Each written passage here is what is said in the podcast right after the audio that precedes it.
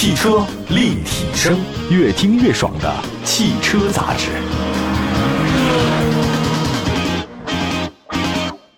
欢迎大家，这里是汽车立体声。如果说汽车上什么电器最重要，各位是电器啊，我觉得灯光绝对算得上可以排上号的。其实，在我印象当中啊，我觉得虽然车灯大家习以为常，但真正能把这个车灯使用好的人，真的也不是很多哈。我每次就在路上开车。总是很担心啊，就是左看看右看看，前看看后看看，确定是不是有车。我知道有很多人晚上开车他是不开灯的。你说是新手吗？好像也不是。我问过一些人，好像开了很多年的人了，他们的这个车灯还是忘了开，特别奇怪啊。有些他们对那个车灯的方法呢一窍不通，根本搞不懂什么叫远光灯，什么叫近光灯，什么叫雾灯、示宽灯等等类似这样的雨雾天怎么开，他们完全不知道。他你知道有一次我印象特别深啊。呃，有个司机讲这个采访里面，他说路上都有路灯了，我能看清楚，这没必要再开灯了吧？你这样当能出这种事情？我觉得如果这样的人，是不是应该在驾校重新回炉学习一下？而且我现在深刻的以为啊，驾校吧，这培养出来都是什么人啊？连车灯都不会的话，就拿着本了，在路上开了。这个驾校这种快餐式的培养这个驾驶员的水平的人，真的非常担忧啊。我们今天讲这个车灯啊，是很有意思啊，因为如果没有汽车大灯的话呢，我们汽车在晚上它会寸步难行。而你有了灯光之后，有了优质的光源以后啊，这个夜间行路会比较有保障的。那从最初的那个气灯，再到电灯，从灯泡到 LED，再到现在的激光大灯，一开始的话呢，的的确确是用于照明。那现在用于什么呢？夜视，还有这个我说这夜视啊，不是那个小吃的夜市，是夜里的那个视线叫夜视啊。还有装饰。我们今天首先说说这个车灯的诞生吧，那这跟晚上有很大的关系啊。每次那个奇葩司机吧，刚才说到了不开车灯那个状态啊，在汽车刚诞生的时候吧，还真不能说是奇葩司机，因为那时候车就没有灯。当最早的汽车的话呢，它电器也很少。那么1887年啊，据说是有一个驾驶员在黑暗的旷野上迷路了，是一家民用手提灯就把他引回了家。这个呢就被称为是汽车史上最早的照明工具，是民用的手提灯。但是那个时候的民用手提灯啊，它是什么呢？是煤油灯。嗯，我不知道现在的很多朋友们有没有见过这种煤油灯的样子，在一些老的这个电影电视剧里面，确实曾经出现过煤油灯，一个是圆形的一个弧形的一个罩子罩在中间，底下的火苗让它散发出弧线的灯光啊，是黄颜色的，风一吹的话呢，就里面火苗呼呼的乱响啊，这叫煤油灯。那么当时呢，是这个煤油灯是怎么样的？发光强度太低，怎么能满足照亮车前足够远路面的要求呢？那么很简单，咱人也聪明啊。他将那反光镜安置在煤油灯的后面，煤油灯在前面，但我中间那个罩里面全是反光镜，我整个罩都会聚光在前方。煤油灯是世界上的第一支聚光大灯，这个也是车灯的最早雏形。啊，这个第一个反光式的煤油灯罩，有点像什么？像把你的汽车大灯啊灯泡卸下来，换上一个打火机，哈，这就是煤油灯了。但是因为发光效率太低了啊，这个煤油灯很快呢就被乙炔灯所替代了。那可能有人会质疑啊，实际上在一八七九年，白炽灯已经发明了。那么为什么你不用白炽灯，你用乙炔灯装在汽车上呢？这也是很有意思的一件事儿。这是因为当时啊，这个真空的那个白炽灯泡，但实际上呢，它最早那白炽灯泡的灯丝是碳丝的，这个碳丝很柔弱，它那路上的话很颠簸。因为在一八七九年的时候，整个世界的路面它都不是像在柏油马路，它那个土路啊、石头路是比比皆是，它也没有避震啊，避震很差。一颠簸，这灯就没办法亮了。而且当时的乙炔灯呢，所能达到的亮度实际上是比白炽灯泡高的。那么乙炔灯当然就成为车灯的首选。那么在这之后呢，当然也出现了其他光源啊，种种原因没有成功。只有乙炔灯不怕颠簸，灯呢也比你亮一点。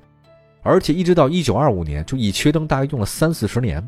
随着汽车的发展，结果它这灯泡这个缺点是，乙炔它是利用装置在汽车脚踏板。或者车架上的轻便型的乙炔发生器，碳化钙跟水发生化学反应而产生的乙炔气体。那么在行驶的过程里面，那个车身啊确实很晃动，正好为乙炔的产生提供很便利的条件。你越晃，它的产生反应越强，我这乙炔灯就越亮。但缺点是什么？一旦你车不开了，你停下来了，速度慢了，但反应没那么强烈了，乙炔产生就减小了，你这个灯就慢慢变暗了。你说这事儿？另外呢，还有一个事儿，就是你要开车得一年四季开吧，你不能只有天气好的时候开。一旦天气不好，下雨下雪，雨天行车，这车灯很容易被浇灭。被雨水灭了。在恶劣的天气情况之下，简直成了大家们的这个噩梦啊，就没法开。本来雨天希望你的照明度更好，反而你呢就看不见。另外一个事儿呢，就乙炔的耐用程度啊，它虽然好像跟那个白炽灯强一点，但也强不了太多。再加上燃烧之后的乙炔呢，会产生大量的碱石灰，这种碱石灰呢，对很多物质是有腐蚀性的，比如说对人体的皮肤，它这个东西如果不小心落在你皮肤上面，有刺激性和腐蚀性。严重的情况之下的话呢，你吸入太多，它会有什么人休克呀、什么胃穿孔的不良反应，这个其实是挺糟糕的。后来随着电灯泡的不断的发展，耐用程度的不断提高，那么乙炔灯、连通灯的缺点呢，逐渐退出了车灯的历史舞台，取而代之的是什么？就是白炽灯泡了。螺旋钨丝白炽灯相比于原来的碳丝的白炽灯，照明度啊提升了将近百分之五十，而且旋转型的钨丝白炽灯啊。它还不怕震动啊，没关系，一圈一圈往上之后，最大的一个特点是什么？发光更强啊！正式的螺旋的钨丝白炽灯泡开始了汽车照明电气化发展的历史。所以之前的煤油灯和乙炔灯，哎，不能算野史吧，但是只能算是退出历史舞台了。所以这也就解释了一下啊，就为什么刚才我说在1898年的时候，哥伦比亚电动公司就推出了一个搭载钨丝灯的电动车。那当然呢，因为灯丝呢它容易断。所以电灯的首秀呢不算成功，这就是乙炔灯啊，一直用到一九二五年。但是后来也发现一事儿，就是普通的白炽灯泡的发光效率不太高。哎呀，我觉得这个不太高的原因是什么？是因为周边越来越亮了，所以导致它呢就亮的显不出来了。一种更加节能的卤素灯就诞生了。这个卤素灯用什么时候呢？是诞生在一九六零年代，厂家呢就是非常大名鼎的海拉公司啊，这公司生产灯泡非常有名啊。其实卤素灯就是我们生活当中呢使用白炽灯的一个升级版，它加入一些卤素。卤素呢是一种元素啊，叫卤族元素，它是能使白炽灯的亮度提高一点五倍，同时使寿命啊也是普通白炽灯泡的两到三倍。这个原理是什么呢？就为了提高白炽灯的那个发光效率啊，它必须提高钨丝的温度。但你这个钨丝温度一高啊，它就太热了，这个钨这个元素呢它就升华了，它就变成其他气体了啊，并且凝结在玻璃壳上就发黑了。那么你要在白炽灯泡当中啊加入这个卤族元素或者卤化物，利用卤钨循环的原理，就能消除白炽灯泡它慢慢发黑的一种现象。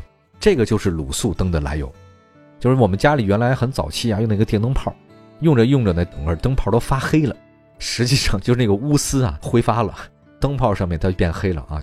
我们老说这是烤焦的，烤黑了，其实不是啊。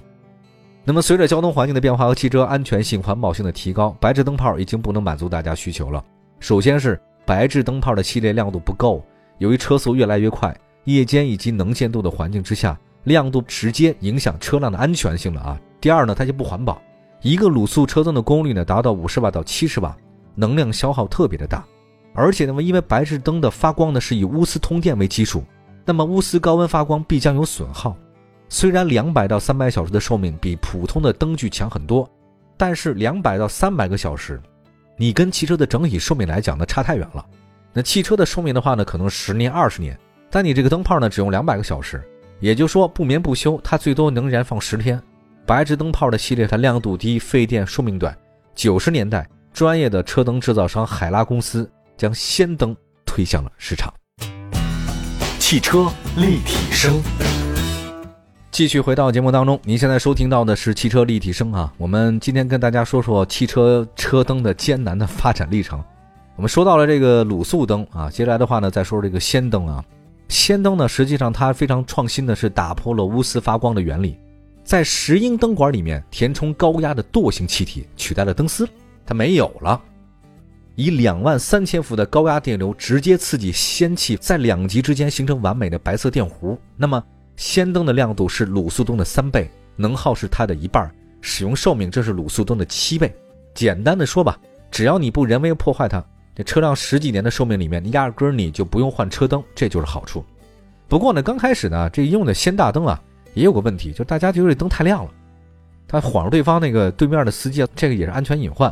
那这安全隐患后来被技术解决了，什么解决呢？就是后期啊有个自动大灯高度调节，如果发现对方有来车，我低一点。如果对方没有来车，我再高一点，这个自动大灯调节开始应用，就解决了这方面问题啊！你看这个科技啊，改变生活。那么再后来，这个氙灯以后，在二零零八年，著名的灯具厂奥迪推出了第一款全部使用 LED 灯组的车型 R 八。我这个车实在是太酷了，很漂亮，正是标志着 LED 大灯时代来临。那么继 LED 大灯之后啊，激光大灯啊，那基本上也就顺理成章的事儿了。其实有意思啊，就是 LED 啊，就是叫发光二极管啊，它呢就集合了氙灯的所有的优点。另外还有个独特优势，就是单个二极管的体积小，在车灯内部的话呢，设计是非常好的，一个灯箱以内可以放很多个光源，那形成灯阵。比如说大家都知道那个 LED 的那个车灯嘛，以前一排唰唰唰唰唰，很漂亮，对吧？像舞台一样。什么奥迪啊，最后搞了一个广告打得特别凶，叫奥迪矩阵式车灯，啊，奔驰的多光束车灯等等。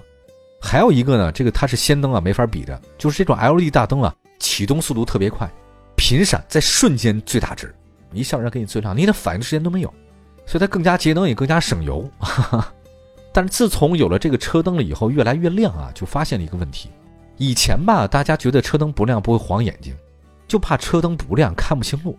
可是现在一个事儿呢，就技术勇于啊，灯是越来越亮了，反而是照的对方来面的车啊，真的实在是看不清路，以至于现在大家那个灯光都不好好使，什么远光灯啊、近光灯啊，都压根儿也不会用。直接来一个人能晃你晃瞎了。其实滥用远光灯这个问题啊，一直是被很多人恨之入骨，常年占据交通恶习榜。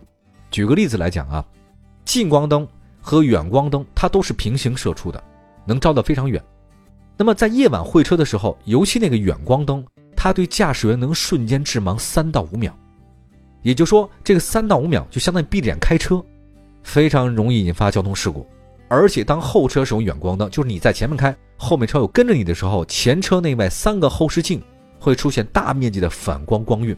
你的左边的、右边的和中间的这三个镜子，假设你后面那车使用远光灯的话，晃你光反的你什么也看不清了，它会缩小你对前方路况的可视范围。那如果这个时候并线或者转弯，就非常容易发生交通事故。